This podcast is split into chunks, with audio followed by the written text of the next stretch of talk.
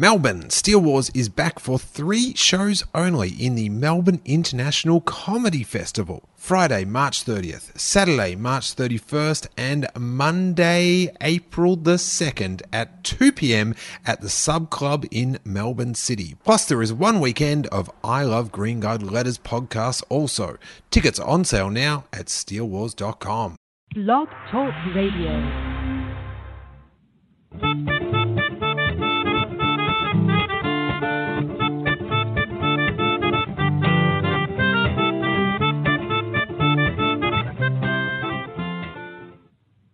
Hey, you guys, welcome to the Steele Wars Call In Show. I am comedian Steele Saunders, and I do love Star Wars. And over the next hour and a half or so, we will be talking about the turbulent world of Star Wars. What an exciting time to be a fan in the wake of The Last Jedi. I, I think easily the most divisive Star Wars movie amongst Star Wars fans in quite a while. Is it the is it the best movie since Return of the Jedi? Is it the worst?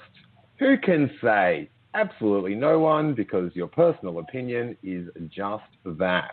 But to have a bit of a discussion about The Last Jedi and uh, the new story arc in Battlefront 2, we have got from Star Wars Explained returning guest Alex. How you doing, buddy? Hey, great. Yeah, I decided to come on even though you spent just about all of Collider Jedi Council disparaging YouTube channels. What's that about?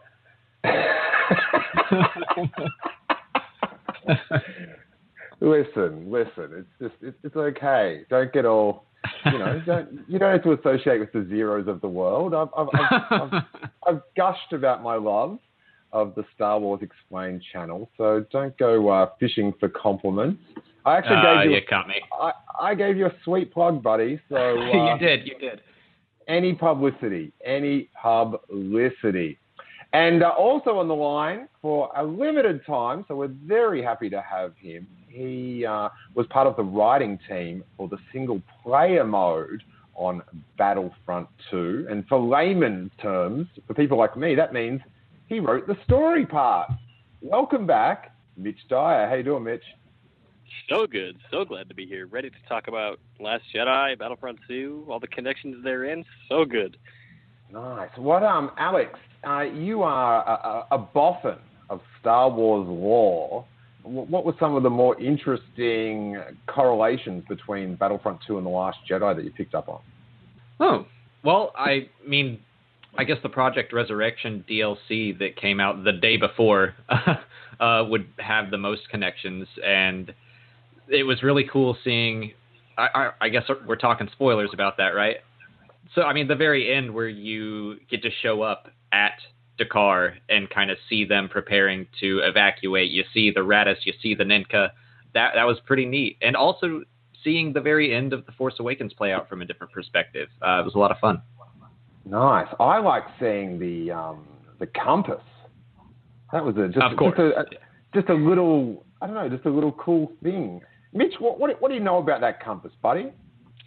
Well, not a lot, to be honest. What I can tell you is that when we pitched the Luke Skywalker mission, I, I think we talked about this a little bit, Steele, first time I was on the show. I told you that we pitched this Luke Skywalker mission and that the, the idea we had was so compelling that Lucasfilm said, yes, absolutely, go for it. And the idea we had was, what if Luke finds something in a vault, in one of Palpatine's vaults, that is sort of his first step in putting him on the island at Ahch-To, at finding that first Jedi temple. Um, and for us, that was kind of just the idea we had. Lucasfilm came back to us and said, okay, cool, it's this awesome star compass. Uh, it's going to be in the film. There's going to be a prop. And the, it's funny watching the movie now. Like I've seen it a couple times, seen the Last Jedi a couple times. I'm going again tomorrow.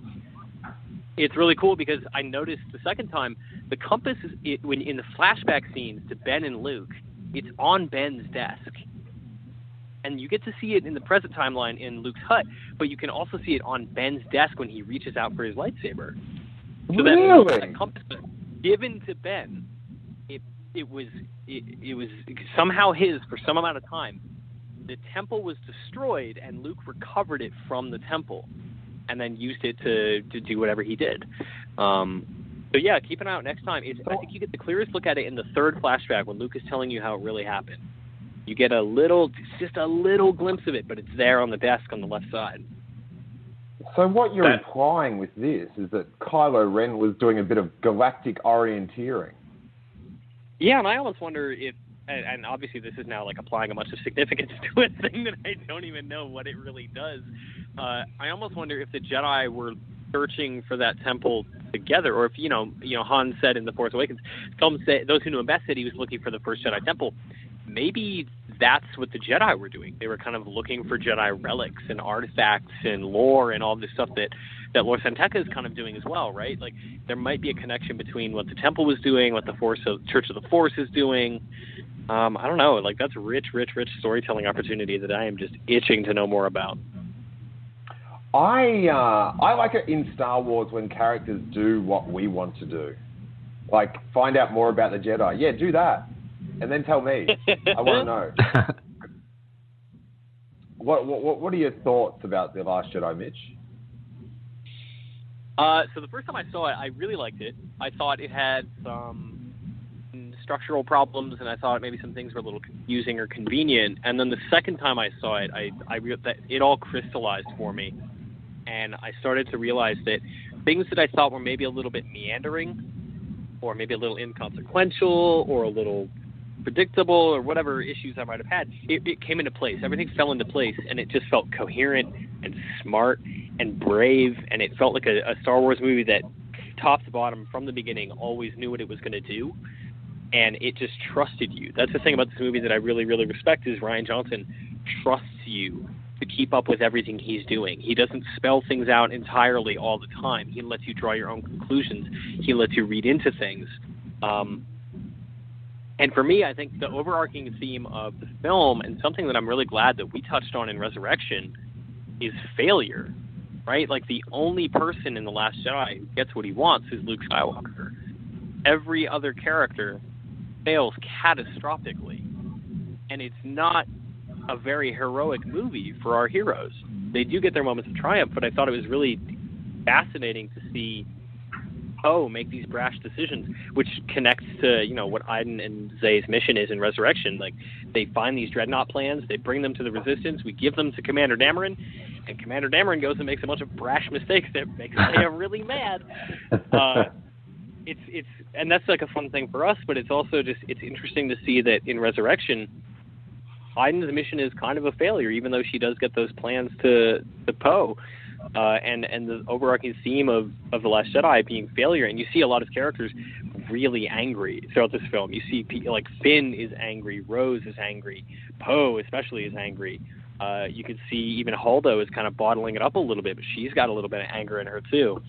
So it's interesting to see these these sort of negative attributes given to our heroes, but having them overcome them together and because of each other and because they they see the greater bigger picture doing things for the greater good is so fascinating and it feels like such a refreshing change of pace for Star Wars that I was absolutely not expecting. was totally blindsided by. Loved it. I, I think I have to disagree with your point that only Luke Skywalker got what he wanted. Uh, what about that um, Porg um, protester for veganism? He, he, he, got his way in the end. That's true. Chewie didn't eat that porg, so he he really got what he wanted. I don't. Why didn't Chewie eat the porg? It was already dead. He's not coming I back. have I have heard that actually discussed on what podcast? It was Rogue One, and they were discussing how it was disrespectful to the dead Porg to kill it and then not eat it. And Completely I- agree. Completely I just- agree. He already I cooked just it. I just love that like four days out from the movie or how long it's been. I guess it's a week or something. But we're already at those discussions. I, I think he It is, probably did eat it. I think he just turned his back, and we just didn't see that part. I don't see He did Chewie scare being it off, wasteful right? like that. Yeah, he did. Yeah. Yeah. And I think he ate I it, think but he got felt bad about to it. see Luke, and he ate it. Yeah. And and how are you sitting, Alex? I watched a few of your videos directly after the film came out, and, and you definitely your eyebrows seemed a little bit singed, much like uh, us all was just like, wow, that's a lot to take in. Uh, where you at a week later? week later, and yeah, having another viewing under my belt, uh, I did like the second time around much more. A lot of things that bothered me the first time didn't bother me at all. It's it's weird being like someone that talks about the movies now, and there's almost like this added pressure where like I was kind of sitting in the theater to see it the first time, and I was like, I'm just not mentally prepared for this. Like I feel like no, you have to I- process I- all your own emotions. Yeah. you can process any of the characters. Exactly. And I was like, you feel this pressure to like it. And then, like, you also have to remember, like, oh, I got to talk about that and that and that. Like, I can't just sit and enjoy it. And then on Monday, we went back and saw it. And yeah, I mean, like, all of my expectations were out the window. I just got to watch it for what it was and not for what I was hoping it would be.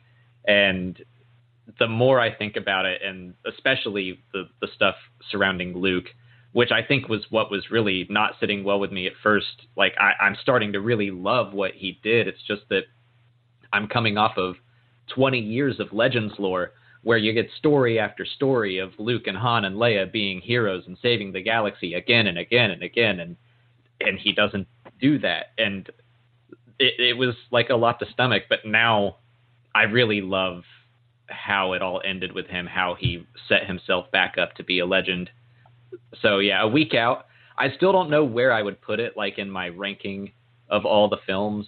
I'm still kind of tossing that around, but it, it's it's definitely a film that I like, and I think it's going to wind up being very important for Star Wars in the future. Like, I, I'm wondering if this is just going to make people have a more open mind when they go into Episode Nine or Rian Johnson's trilogy. They might have learned the lesson to not hold on to all of those expectations and years worth of theories and stuff.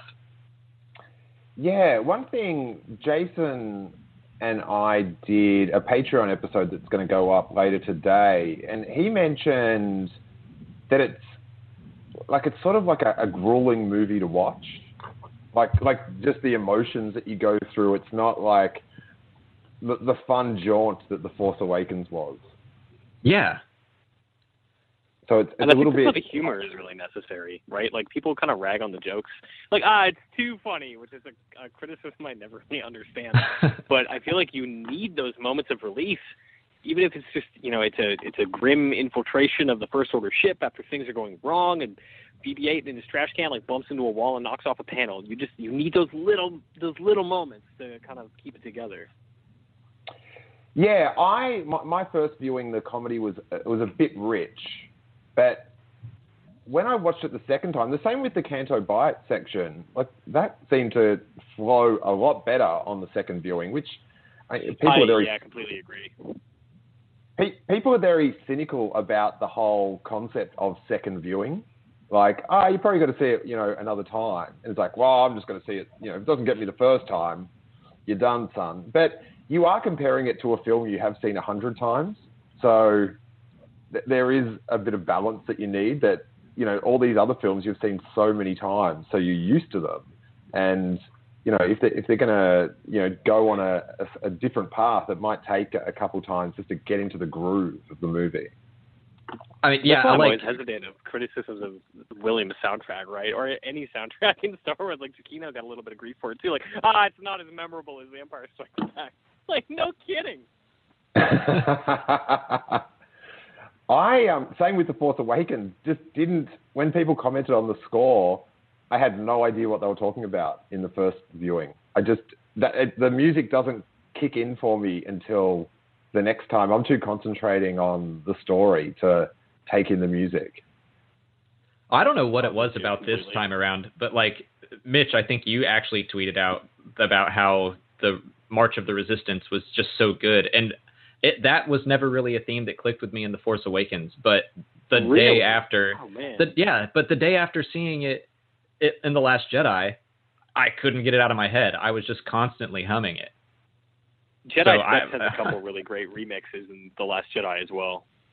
I'm I'm, I'm a rave theme type of guy. I, that uh, one had me since the Force Awakens. I, I, Yeah, of I often I often very poorly whistle that one. It's, uh, I, I, I'm happy to discredit the great work of uh, Jonathan Williams. uh, Johnny Baby. Johnny Baby. Now, Mitch, tell us about for, for the layman like myself, what, what, what's going on with this um, the the new download story? Just give it to me. Give it to yeah, me. man. Without the, the mumbo jumbo that you industry types lean upon. yeah, it's a pure. Oh, this is a pure Star Wars of it all.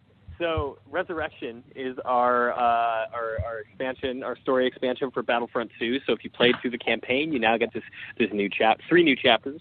Um, and it's sort of just the it's an Iden Versio centric arc, so you get to see what this special forces commander is up to almost 30 years later. And what she's up to is investigating the murder of her husband with her daughter and Shriv, um, who's my sweet perfect son. uh, so they're they're out traipsing through the galaxy, uh, figuring out what's going on as the First Order kind of boils over in the galaxy and that conflict erupts. Uh, it's cool. We get to go to some new planets. We you know, we go back to Vardos, which is Iden's homeworld, and it's it's 30 years after Operation Cinder kind of razed it to the ground. So you get to see how that planet's changed, and uh, in some ways how it hasn't. You get to go to Asula, which is a big planet where like a moon exploded, made a big asteroid field, so you can fly through that, shoot down some people. And as we kind of bring it to a close, and I'm just spoiling the whole thing, we uh, we get to board a First Order Star Destroyer and rip it out of hyperspace when it jumps to Star Killer Base. And in the process of all this, we realize that uh, Iden's poor husband has indeed died. He's done for. And he had stumbled onto, as Iden has, a first order conspiracy that is, uh, uh, it's got a little bit of connections to the, the uh, Last Jedi and the Odomok system, and you can see some of that in the, the Cobalt Squadron book. Uh, and you get to learn a little bit about how and where the First Order is stealing these kids from to build stormtroopers, to build their army, uh, to reclaim the galaxy. Hmm. Have you dipped into it yet, Alex? Oh yeah, I played it the day it came out, and I almost I was about to send Mitch a very nasty message because I thought that he had killed Shriv. I, I was about oh, to be never, furious. Alex, please. I don't know. I don't know what you're gonna do. What what you're gonna how you're gonna rip my heart out. But I, I was I was so worried. How could you kill Shriv? What a hit. How could you? Love that dude. Here's the thing: is that somebody out there, because this is how Star Wars works now, is uh, somebody's going to look at that character and say, "Shriv's pretty great. People really like him. I'm going to kill him." And a different author is going to take Shriv away from us. And when the time comes, we rise up. We rise up against Greg Rucka or whoever does it. I, I, I've got my hashtag ready, not my Shriv. It's, uh, it's good to go, you guys. It, it's good to go. Now, one thing that I wanted to quiz you about at, towards the end of the the main game, it, it's that it's dropped that they have a daughter, and not much information is brought up apart from that, and and that sent the fan base into a tizzy. Like comparably to this week, very very small amount of tizzy. but back then, it was all the talk. Now, was was that a purposeful uh, ruffling of the fandom's feathers to start thinking about young Rey, or just a coincidence? So, hilariously, no, it was not intentional. And we were so, my co writer, Walt Williams, and I were so confused that people were inferring this. And it also became really funny because Janina kind of leaned into it. And when she was doing interviews about the daughter, she would say her name rhymes with Gray. her name's They. So it's got a little bit of a similar sound. Um, but no, it's funny. I'm, I'm trying to imagine a world in which the Last Jedi, Rey says, "Show me my parents," and the the fog wipes away, and it's just it's Janina, who looks nothing like Daisy Ridley. Uh, so we just we never even considered it as like a oh it's a fun misdirect. Maybe we could play with expectations because it was just so insane to us that that was a, a conclusion that was being drawn. But you know, after after we started seeing it come up multiple times and people were talking to us on Twitter about it, we started like, oh man, like I understand where these feelings are now coming from because it is a little vague, but it was never meant to be mysterious or like, ooh, who's the daughter? I, I think that's But even just with it- the rhyming name, that, that that raises an eyebrow. The rhyming name.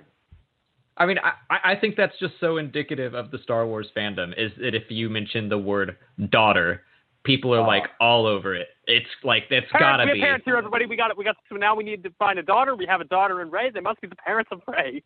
I was like, Well- I, I, I just that that blew me away. I was like, there's so much evidence against that, and like people didn't even bother to look it up. They were just like, "It's gotta be, it's gotta be." I figured it out, and they want to be the first ones. And it's like, Yeah. just The- just but- like, But but it's also you know if you just introduce a female character, it's instantly whose mother is she? Whose mother is she? Like it, it's very uh, very hard to introduce a new female character in Star Wars now without um, her potentially having um, lost Jedi children somewhere somewhere out there. Yeah, well, th- it's the interesting thing now about Star Wars, and I mean, this is maybe uh, uh, hopefully a little bit of insight into you know the way story group thinks at Lucasfilm is when we were conceiving the story for Battlefront 2, and this is obviously true of the Last Jedi as well. The thinking isn't okay. How can we connect everything, right? Like, how can we make everything feel as small as possible? The thinking at Lucasfilm is very much about broadening the galaxy, and I think you're going to see that, especially in Ryan's new trilogy. Uh, yeah, I think so. Like, I, I, feel like I need to, because I, I do videos on, like, here are all the fun little Easter eggs, and I love doing that, but it's, some people act like that's the end all be all to Star Wars. It's like, no, the connections are fun, but they're the icing on the cake. It's not, like, it's about the stories and the characters. Yeah, I think that's where a lot of the conversation is getting lost in the weeds. Is there's all these semantic details about how things do or don't work, and which characters are on which paths, and what they would and wouldn't do. But the grander scheme of things, what they're not considering is that something like like Luke being a, a crybaby is kind of the central criticism of Star Wars over the last 40 years, right? so that's pretty in line with him running away and not like having a temper tantrum and just not wanting to deal with anything because that's literally the foundation of the character is I want to go to Tosche Station. I want to go to the academy. I want to leave. That's Luke Skywalker. Yes, he's going to go to this island and be retreating. Yes, he's going to have made a big mistake and not know how to deal with it because he he fell into something many many many years both too late and too soon to become a Jedi. He never had proper training, but he also came into it too late. But he was also coming into it at, at the exact right time. It's this. It's a complicated character who, for me, feels beautifully perfect in the Last Jedi in a way that's heartbreaking. And and you see the way this guy has suffered over the years, and he's he's wanted to avoid the vanity of the Jedi and heroism and being known across the galaxy. And in the end, his ultimate sacrifice accomplishes exactly that. And he spreads across the galaxy like wildfire in the same way that he spread across ours to become this legendary hero known to everybody who did the right thing at the right time. Yeah, I, I I think a big backlash to the Luke Skywalker thing is like wish fulfillment versus like what the hero can teach us through not fully fulfilling the wish. And and no one wanted that green lightsaber and uh, a crazy save the day moment more than I. So uh, it it is you know more than you know probably up there with the Empire Strikes Back, a film that you it gives you a lot to think. Everything's been repositioned. Now, Mitch, you've got to tell me this: in Battlefront Two, I've heard rumors that I can get some more Tallie in my life. Yeah, man. So Tallie Tallie Lintra, who, if you remember from the film, was the A-wing pilot that Poe was kind of in contact with during the bombing run. Tallie is a multiplayer hero now, so her A-wing is now in the multiplayer mode. So you can fly her around D'Qar, you can fly her around wherever there's a starfighter assault. It's fun. Joe Fielder and Charles Soule. Charles writes the Poe Dameron comic, and Joe Fielder uh, worked at Bioshock Infinite. Those guys touched all of the the Starfighter Assault stuff, and they did some like really fun dialogue. So they brought they brought Tallie to life in a way that you get a little more of her than you get in the film, right? She's got a few lines, but in multiplayer she's very chatty. You can learn all, a little bit more about her through that. I liked her. I liked her enthusiasm. I was, I was very impressed with with Tallie's work, and I, I, I mourn her daily. R.I.P. Tally. Yeah, I was bummed to see her go out so fast, and just A wings in general. I, I was just sad that they all went. Yeah, I was so excited to have them back, and you know, she just wiped the floor with your, your bigs. You know, those those old Uh, boring pilots. Don't all right, we can move on. We can move on. That's how you're gonna be. sorry, sorry. All right. Well, guys, how about we uh, take some calls? As far as if you've got a you've got a Battlefront 2 question. Mitch is just a part of the project which did the single player story mode, so he might not be able to help you out with any of the other. I don't even know what the other types are called. The, the battles, the verses. What, what's the other competitive mode called? multiplayer, the, the Starfighter Assault, the Galactic Assault, the arcade, etc., etc., etc. No, let's talk story, man. I lo- I'm a I'm a writer. I'm a giant Star Wars nerd. I've been thinking about this for a long time. Let's talk. Let's dissect some Star Wars stories. Alrighty, well, let's go to 630. Who are you and where are you calling from? Hey, buddy, it's Tyler Westhouse, and I'm calling from Geneva, Illinois. Ah, you, you're out of Chicago. Who's that man? Yeah, I usually say Chicago just because it's what I say when people ask where I'm from, but I've been living a lie, and I'm just going to start admitting I'm from the suburbs. Well, I'm glad you've had um, a, a bout of honesty as we end 2017. Uh, what do you got for us, mate? Well, real quick, I got I got three things, one for each of you as a form of Christmas gift. First, I'm I'm going to start with Alex. Alex, uh, we've been trying to have a business call for the past two days, and I've canceled on you every time, and I'm very sorry for that. All good, Um, man. Do you guys just want to get through this now? um, Do you want to take this the time now to do this call? well, I'm gonna. You might want to say that about what I'm going to tell you because Mitch, I got an axe to grind with you, and I've sort of explained Okay. this via our personal text a few times. But you made my girlfriend cry three times with your damn game, and I'm not happy about it. You Man, you made her sorry. cry when I, uh, when Del died. You made her cry when uh, the one thing that I'm not going to say happened, but something happened at the end of Resurrection that made her cry. And then when Shriv almost died, you made her cry again. And I'm mad at you. Wow. I didn't even. So it's funny too. Our Shriv moment. I assume it's like after the crash. Right. yes. So we we never intended that to be a Shriv fake out death moment. That was like a gag where we were like, oh, it'd be funny if Shriv was like crushed under some garbage, and everyone's like, oh my god, is he okay? Honestly, honestly, Keep, that keep him out of danger. Yeah, please. That PTSD from that event went into the Last Jedi for me because I had after Snoke's death in the Last Jedi, I just expected everybody to die. So I was totally convinced Finn was going to bite it, and then I thought Rose was dead for like five seconds, and the way she looked, and just like in my head in that moment, I thought like, oh no, this is just like Shriv. So your character had a lasting impact into the Last Jedi for me. So consider yourself Uh, I'm not gonna lie. Tyler. It makes me very, very happy to hear that your girlfriend cried, which is a very Wow. weird thing to say. But uh, that's it's bizarre, man. Like I never really thought people would be as attached to these characters as they are, and it is so surreal and cool to see people get as emotionally attached as they are. But I don't want to break any hearts. I'm sorry. Well, you already I- did, and she she has choice words for you next time we're in person that I don't want to say on the podcast because they're too explicit. But she's mad at you. Spend every day until then bracing myself. I, I and then normally, Steele, I'm just gonna say, uh, what's up, I know, I know. I sorry, I'm going to say I normally start crying when I play the multiplayer part of the game because I last about four seconds. I get all teary. But uh, what, what's your gripe with me, Tyler? I can't wait for this. Yeah. So I got a question for you guys, but I'm gonna let you pick which question I'm gonna ask. I'm gonna ask either a Snoke question or a Hux Kylo Ren question. Ooh, I think Steele has to pick this one. Let's go to the Snoke question. the Snoke, que- the Snoke, the Snoke question. It's not a theory. It's we we all know Snoke's dead now, and it doesn't matter what his past or future is, whatever. I did not expect Snoke to die at all. That's probably the most shocking moment of the film for me. I want to know if Snoke had not died, what would you like to have seen his arc be, and what would you have liked to see his potential backstory be if they had expanded upon it at all? Now we need your hypothetical Snoke theories. Uh, he's, he's he's Plagueis. There you go.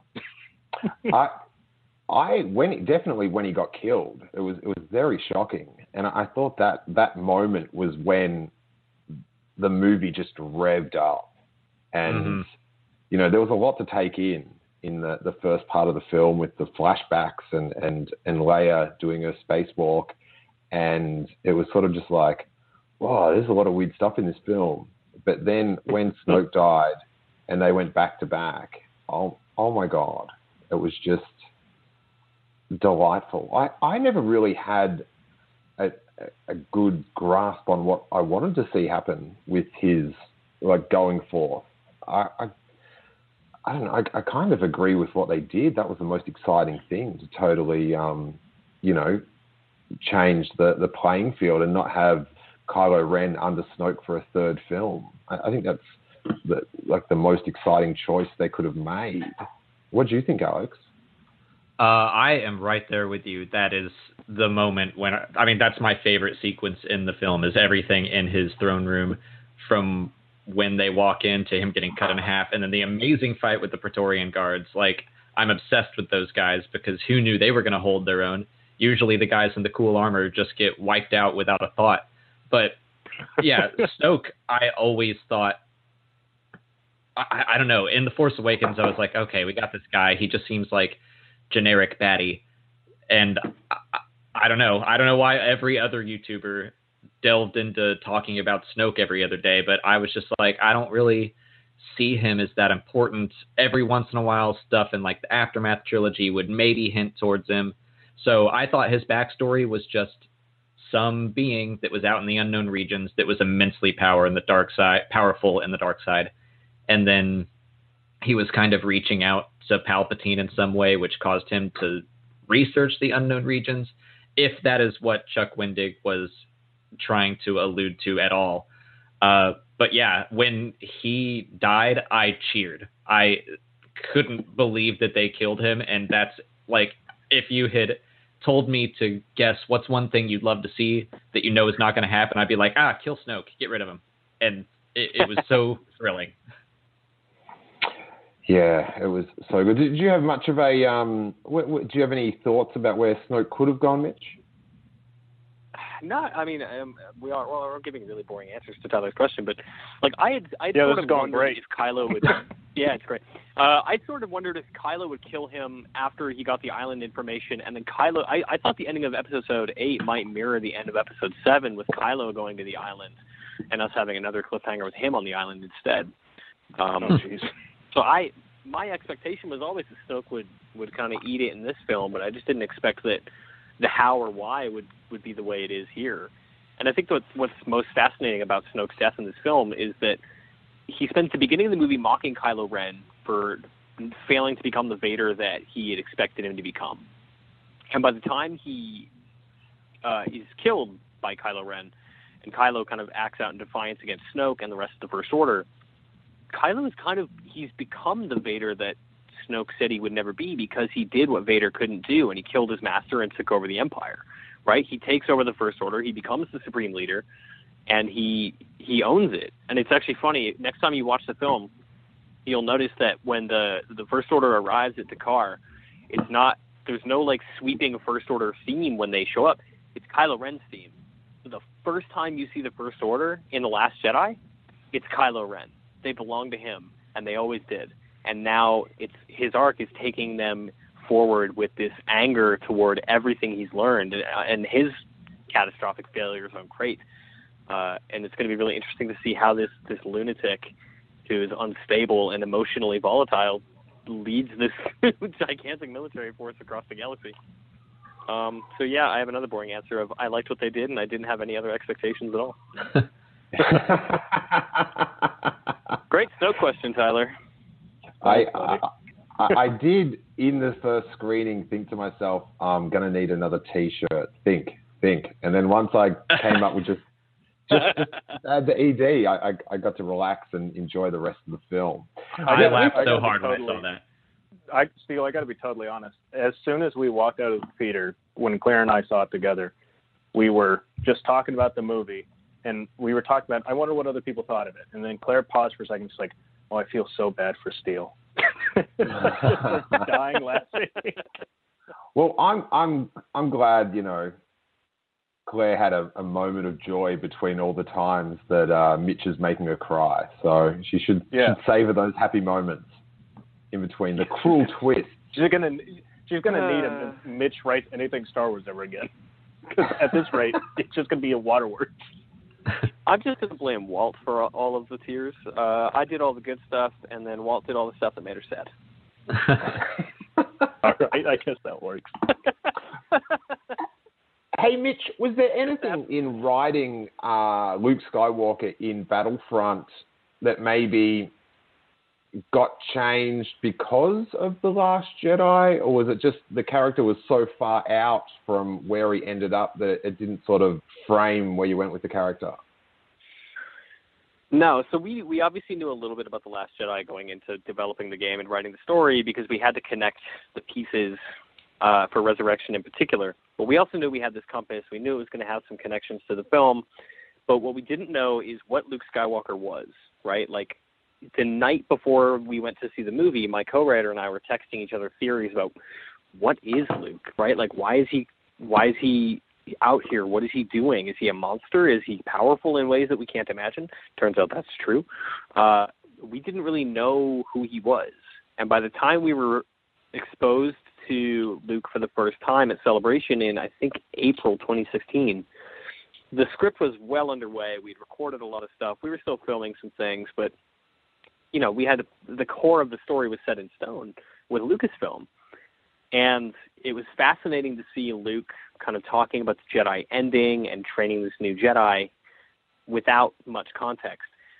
But for us, it was we really looked at Return of the Jedi. We wanted to see this guy who had matured because the character of Luke in Return of the Jedi is drastically different than he is in The Empire Strikes Back. I think people don't appreciate Mark Hamill's performance in that as being as distinct as it is, and we drew a lot from that to kind of have this wizened, emotionally raw guy who had been through a lot recently and, and was trying to to find a, a better path to peace than conflict. It was obviously very different than the Last Jedi. Luke, who's like he's like the most pacifist you could possibly be. Yeah, and and I guess with you know Rian Johnson's unique storytelling, which, which is I, I, find I found this article with Lawrence Kasdan from two years ago where he said, "Oh, this film's going to be weird." Like he, he gave everyone fair warning, but um, knowing how far he sort of pushed, you know, the force and, and the storytelling in the film, now do you look back and go, oh, "I should have pitched some wackier stuff. Should have been way more out there." No, and I kind I actually really like our Luke now more seeing the film because we we were always confident that we were onto something. We thought, oh, it sounds like Luke, and Matt Mercer's performance is really good. Um, he's talking a lot about, you know, he's not trying to convince Del to join the rebellion. He's just trying to convince him to do better. He's not he's not trying to convert someone to fight for a different side of the war. He's trying to help him find his own personal peace, and that felt like Luke Skywalker. And it's it's it's funny because our Luke, I feel like, is a pretty decent stepping stone between Return of the Jedi and the Last Jedi, because he's a, he's on that path toward pacifism a little bit. Like you're obviously fighting stormtroopers and you're fighting these little scritters on Pillio. So he's in conflict, but he's he's trying to rein it in, right? Like he's not trying to get involved in this war. He's trying to get out into the galaxy and find whatever it is he's looking for, whatever wherever the compass is going to take him. And he's trying to just get away from it all. He talks about not being here on behalf of the rebellion. He's here for himself. It's and it's it, it's a nice little bridge. It's a subtle connection, but I really like it. And because of that, I really am super, super, super proud of what Walt and I were able to do with Luke Skywalker. I think we got really lucky because if, if Rian had gone in a different direction, man, I don't know if we would have connected as well as we did. yeah, I, I was quite taken aback at you know full full props at just how you nailed it. Like it, it definitely seemed like a good well, thank you. like depiction of Luke Skywalker after Return of the Jedi. Both like you know the acting, the, the you know the animation, and you know as, as you know, I don't keep up on you know every advancement in video games to say the least. So I was like, oh my god, this is kind of like watching a a Luke Skywalker like animated movie. I, I was thrilled. Well, for all of your uh, gaps in your Star Wars knowledge, you know, might I recommend YouTube.com slash Star Wars Explain. Wow. right on. What's your next question, Tyler? Let's move on from that uh, uh, sweet sizzle. Oh man! All right. So the next question, I think it, it's also like a future type of question. Kylo Ren and Hux, I think it's very clear that there's going to be some issues between those two. There already are, but in episode nine, I imagine they're going to come into conflict at multiple points. I want to know if what you guys would like to see happen between Kylo and Hux. I, I've seen a lot of theories talk about how people think that Hux might execute an Order 66 of sorts on Kylo Ren. I've seen a lot of people say that they think that Kylo Ren might be the one just to end the First Order, and Hux might have a attempted failed coup upon Kylo Ren. I find those two characters and their dynamic um, to honestly be one of the, my favorite parts of the Last Jedi. So I just want to know what you think is the future for those two characters in the First Order at large, because I really feel that the future of the First Order really relies on the decisions that those two characters are going to make. I I sort of, from what I know, Alex, you can help me out with this, but but Hux is a bit of a um, he's a bit of a hoax, isn't he? He sort of just got in because of his dad, and then he ended up just killing his dad, and maybe he's not he doesn't really have the skills to uh, validate his position in the first order. Is that is that an apt? Uh, that's that's honestly kind of where I was gonna go with that. Is that I think that Hux is gonna have no problem following orders. I mean. I did, one of my favorite moments of the movie was when Kylo Ren was knocked out and Hux kind of reaches for his blaster oh. and he wakes up and he's like, "Never mind, never mind." Yeah.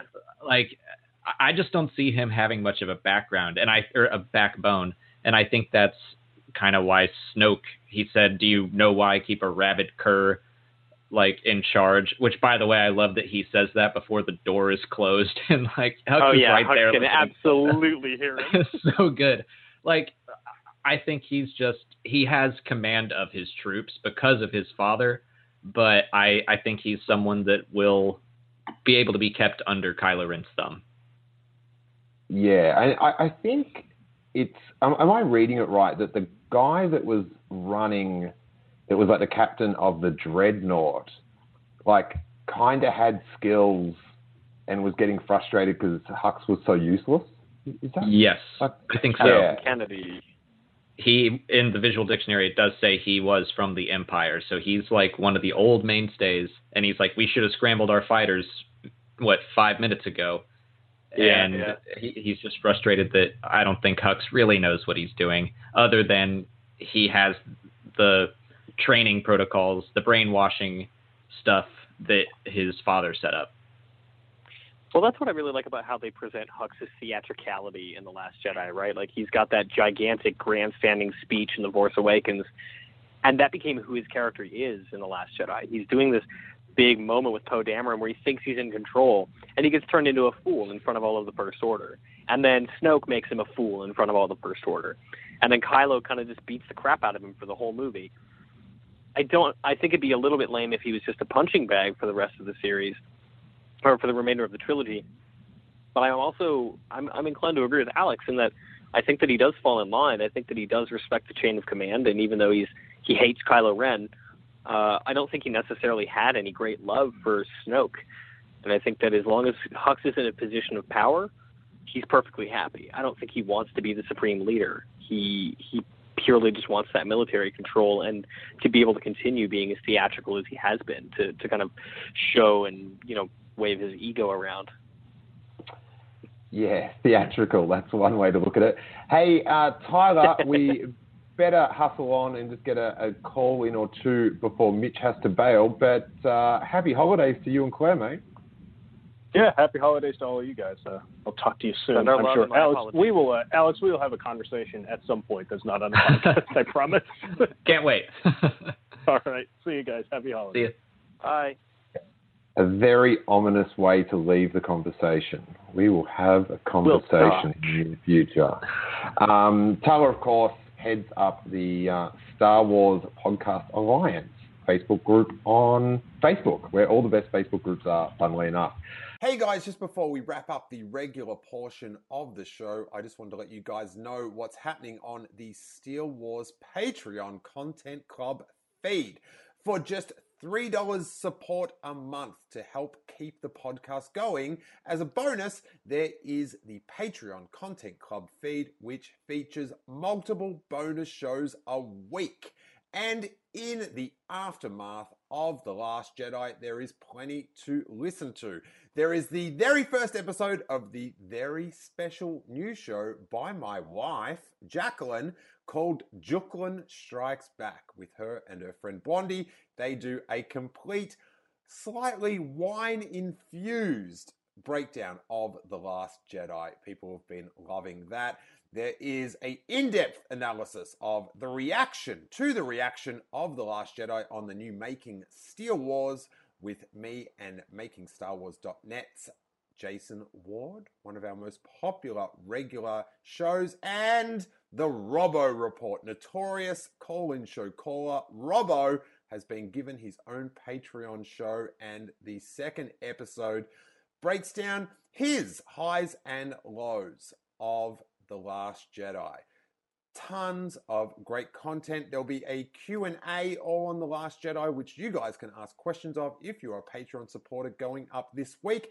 And you also get the bonus portion of this and every call-in show we do. And on this episode, we go another half hour taking calls and me quizzing Alex from Star Wars Explained with a few pressing Star Wars questions. I'm super proud of all the bonus content we supply our Patreons, and now is a great time with so much to talk about to give it a test for a month for just $3.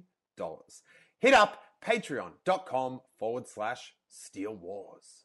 Let's go to, I believe it's California, with Patreon contributor Rashad. Are you there, buddy? Hey, what's going on, guys?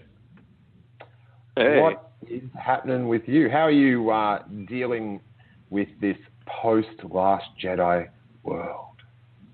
Well, it was quite a wallop. Um, by the way, I really loved your episode with Jacqueline when you guys were driving to the airport or whatever. That was really cool. So did I. Yeah. And, uh, oh, thanks. It Um, does get it. It's a little bit emotional. Oh, for sure. It's a very emotional experience, that's for sure. The, but I, I kind of feel like she did. Like the first time I saw the film, I was just like shell shocked. I didn't know what I saw, how I felt. I missed a lot of things. And then I think I saw it a second time, and kind of the stuff that was really jarring for me the first time, I kind of saw it, and it was one of those things where I kind of missed the forest for the trees the first time, and then the 2nd time you saw the bigger picture and how everything fits. And uh, I really, I really like the movie. I think it's very, very good, and the more I talk about it, the more I like it. I still think it has some issues, but it's like not the end of the world. And uh, what, do you have a question for us tonight? I do. I actually have a question for Mitch, so I'm very glad that he's still here. Nice. Hey, how's it going? Happy to answer. some Good. questions. How you doing, man? So, um, I'm at home on Regarding vacation the- now, and I'm seeing Star Wars with my dad tomorrow. That's good. nice.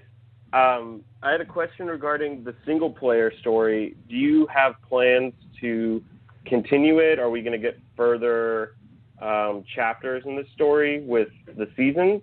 And if so, are they going to be tied into the seasons at all, or are they going to continue kind of along its own trajectory? So nothing to announce in terms of future stories for Battlefront. Uh, what I will say is that Iden's story obviously is is complete. Um, we did want to bring that to a fairly conclusive ending. We didn't want to leave anything hanging with Iden.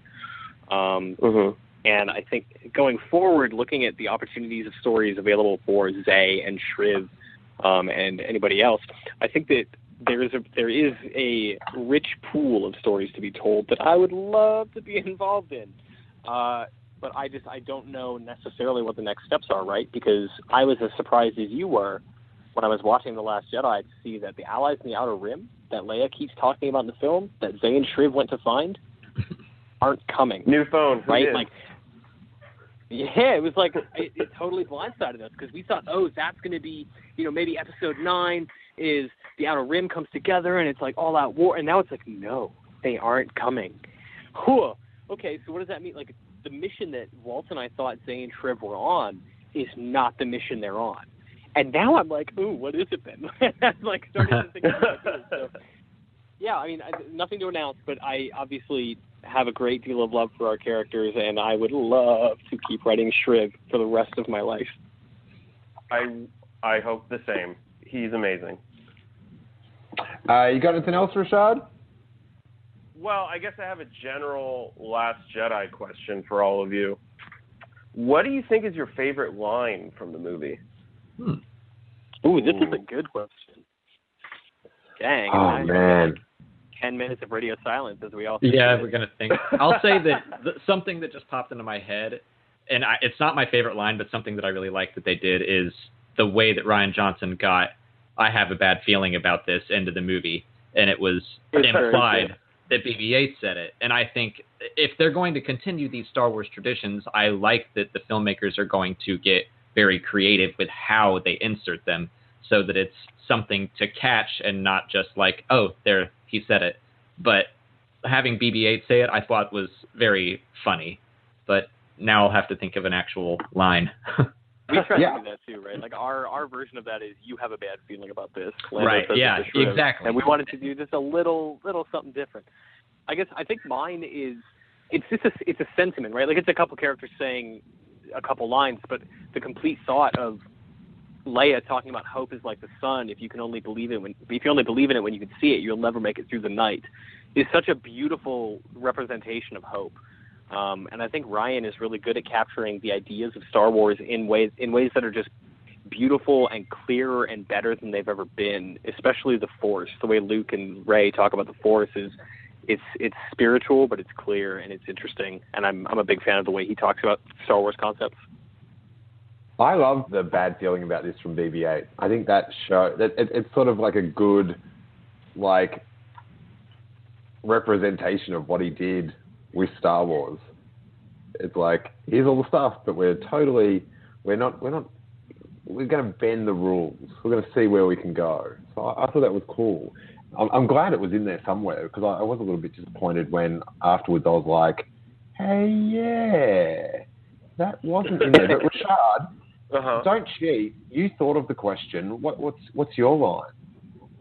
Uh, I'm gonna cheat a little bit because I, I kind of have two, but it's kind of tied between at the very end when Luke, right before he's about to be like struck down or whatever, and he tells Kylo, "If you strike me down in anger, I'll always be with you, just like your father." I love that line. Um, and then the other line I really like. It's it's a stupid thing, but I've seen like a somewhat compelling argument about it in the throne room when Rey and Kylo are kind of alone and they defeated everybody through whatever space juicer, and uh, you know, like you realize like, oh, Kylo didn't do this to jump sides. He did this to try and convince Rey to join him and there's a moment where he, that he's having this conversation, and he just reaches out and he's like, "Please." It's like a very sincere, like, Rashad, Yeah. you the one that I was gonna say. oh man, You took sorry. my please. But no, that that's good. that's it's like right. the moment, yeah. That's the moment that like you really see the depths of Kylo's character, and he's like reaching out. He's there's a human, there's some sort of empathy there. He's just a monster. That entire Well- scene is so good too because it's basically a breakup after all of their uh their forced time phone calls, right? Like he's he's begging her to come with him and she just keeps saying, Ben, don't do this, Ben, don't do this and it's it really genuinely feels like a breakup at the end of a relationship to me until they come face to face with their like their actual force connection after Luke is gone on Crait. Yeah, the I, I love the um when he says, "I will not be the last Jedi." I'm not sure if I'm getting that word for Mm. word perfect, but I get I get pretty invigorated when he says it. I, I am into that, and I also love just for the comedy of it when Kylo Ren goes, "You're no one, nothing," and just like he just his his sentence just speeds up. I just adore that how he's just like he's so petulant, just like you're nobody, nothing, no one. Or I'm getting it. I'm not getting it spot on, but just just how he sort of like what he follow, he follows up on it way too quick. I also really you like I, I like uh, Finn when he says "May the Force be with you" to Rose. Like that's just what celebs say that that cracks me up every time. Yeah, just like a signal of like, all right, that's here's the catchphrase now. Uh huh. Move along. His Nothing smug little nod. Yeah. Please leave.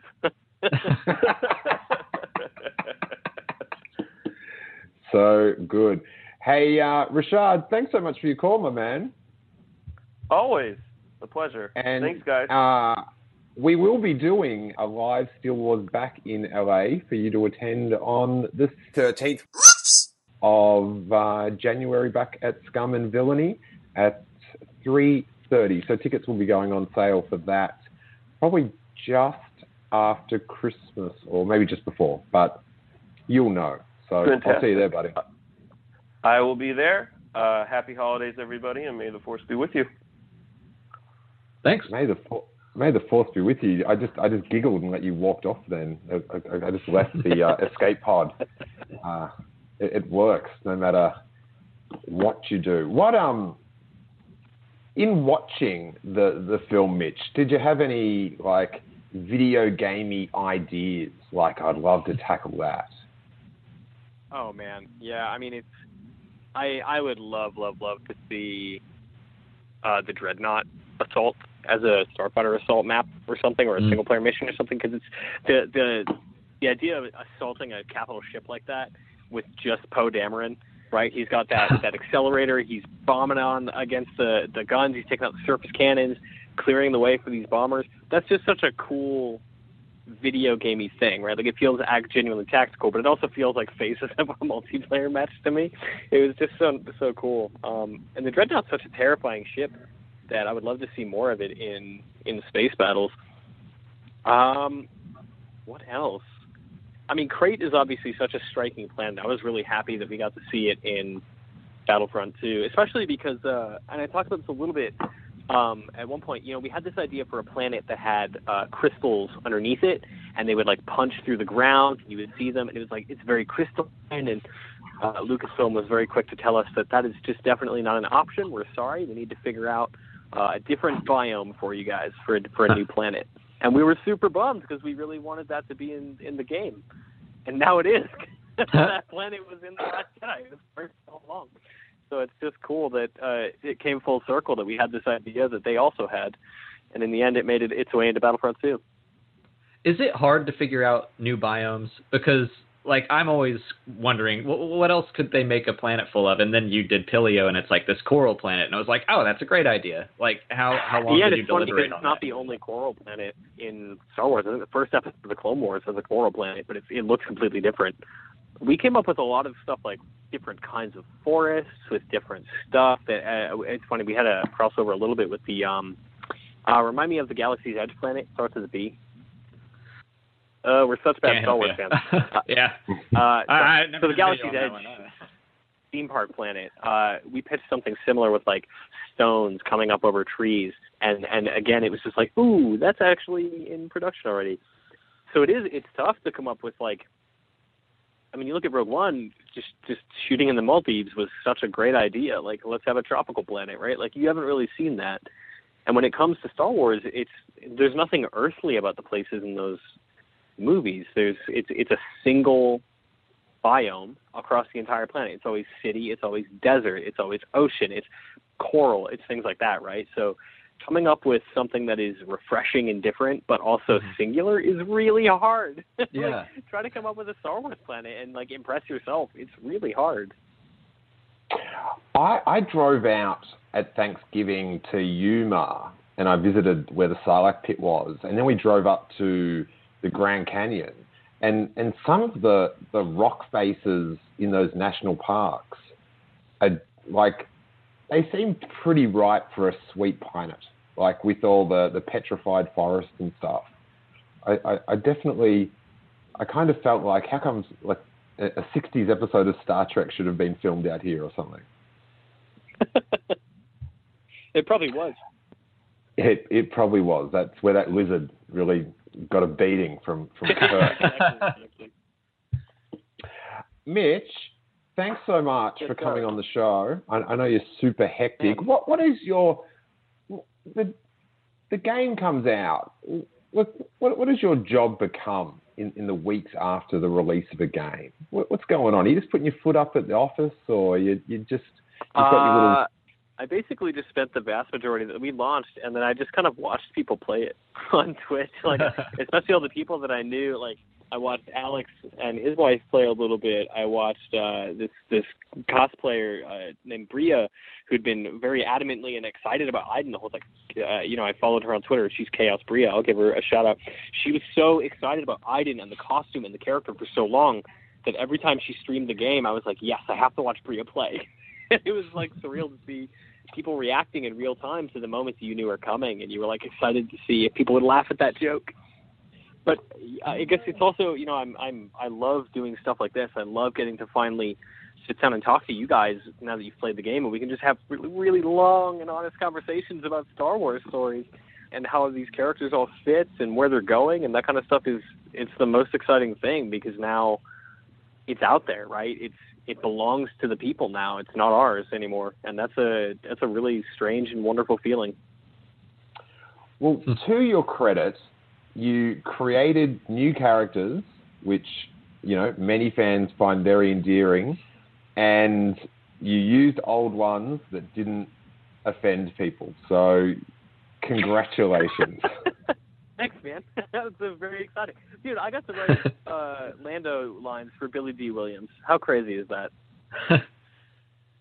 Just throwing What this out there, I would absolutely, I'd play some DLC of Shriv and Lando, like their previous missions that they talk about.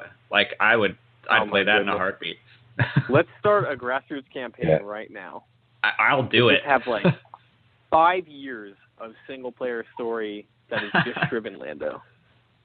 Yeah, I'm not sure how playable it would be, but I'd like one of those missions just to go to the bar together and have a chat. I'd, I just, I just want to Oh, see them be man. mates. You know? I have so many ideas for games that are just sitting at a bar. Let's make this work, Steele. We, we're going to do this. You're talking My friend to Marty me. and I have been talking to me. conceiving of a game at a bar for like five years. Oh, as, as long as you're not spending the five years conceiving the game at a bar, you might get somewhere in life. That's, that's all I have to say there. uh, Mitch, where can the good people of the internet track you down on said interface?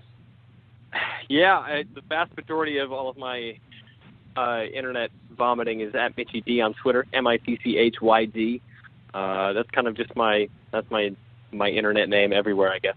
So search that, you'll find me. Um, yeah, Twitter's probably the best way. Come talk to me about Battlefront. Send me your Shriv fan art. Uh, I know there's a lot of it. Excellent. Well, uh, thanks so much, mate. Have a great holidays. It was it was Yeah, So guys cool of too. you to Thanks come back on the for having me, show. It was uh, it was cool to talk to you, Alex. Glad, glad we got to finally do a show together. Yeah, me too. and um, and and and you know, much like you know other people that are involved in the creation process, I think it's very cool that we get to interact with you know people making Star Wars on Twitter. So thanks for uh, having a slip at times and uh, uh, still hanging out with us. Absolutely. Alrighty, uh, cheers, man. Have a great one. Happy holidays, boys. Talk You soon. too, Mitch. Bye bye. Nice. Now we are gonna keep going for a bit of bonus time for the patrons, and uh, I've got I've got a few questions, a few canony questions for uh, Alex to tackle. I've um, I've been thinking a lot about R2D2's map and um, why it's got the missing piece and what the Last Jedi might mean to that, and I want to discuss that with you. And uh, we've got a few people on hold as well. So if you want to become a patron, it's just three dollars a month, and you get the bonus shows and the other separate bonus shows.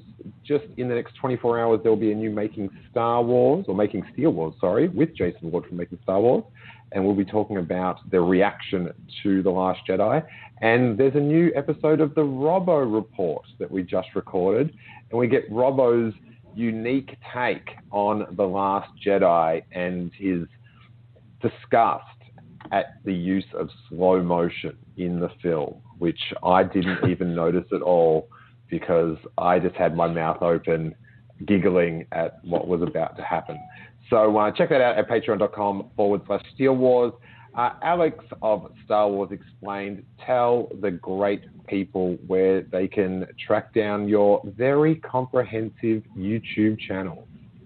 Uh, yeah, just go to youtube.com and type in Star Wars Explained up at the top, and I should be the first thing that comes up. That's it. Nice. And again, if you haven't watched any of Alex's videos, go to that canon. What, what is that video called that goes through the entire canon? Uh, the canon timeline. Uh, yeah, I think it's just called Star Wars: The Complete Canon Timeline, and it's something that this past year, it's the first year I did it for the canon. I did one for Legends, but now I- just decided every year on May 4th, I'm going to update a video that keeps track of the entire story of Star Wars and the entire galaxy, kind of like a history book would present it. If I don't talk to you before um, the holidays hit, everyone have a great holidays. Stay safe. Uh, enjoy your friends and family. And as we go on into Patreon bonus section, may that force be with you.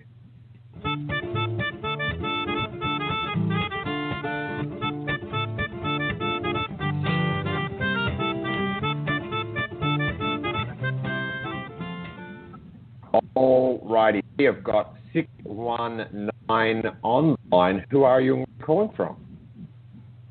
Hey! It's Brittany. Hi, guys. How are you? Uh, Hi. I I could have told you who it was after the signature. Hey. Hey, you guys, if you've stuck along with the episode for this long, then we're obviously doing something right. So tell the world by going onto iTunes and leaving us a sweet five star review. It bumps us up the rankings, vouchers to other potential listeners that we're doing good stuff, and also makes your host feel warm inside. If you have a couple of seconds to spare to post one up, I'd really appreciate it and I will see you on the next episode.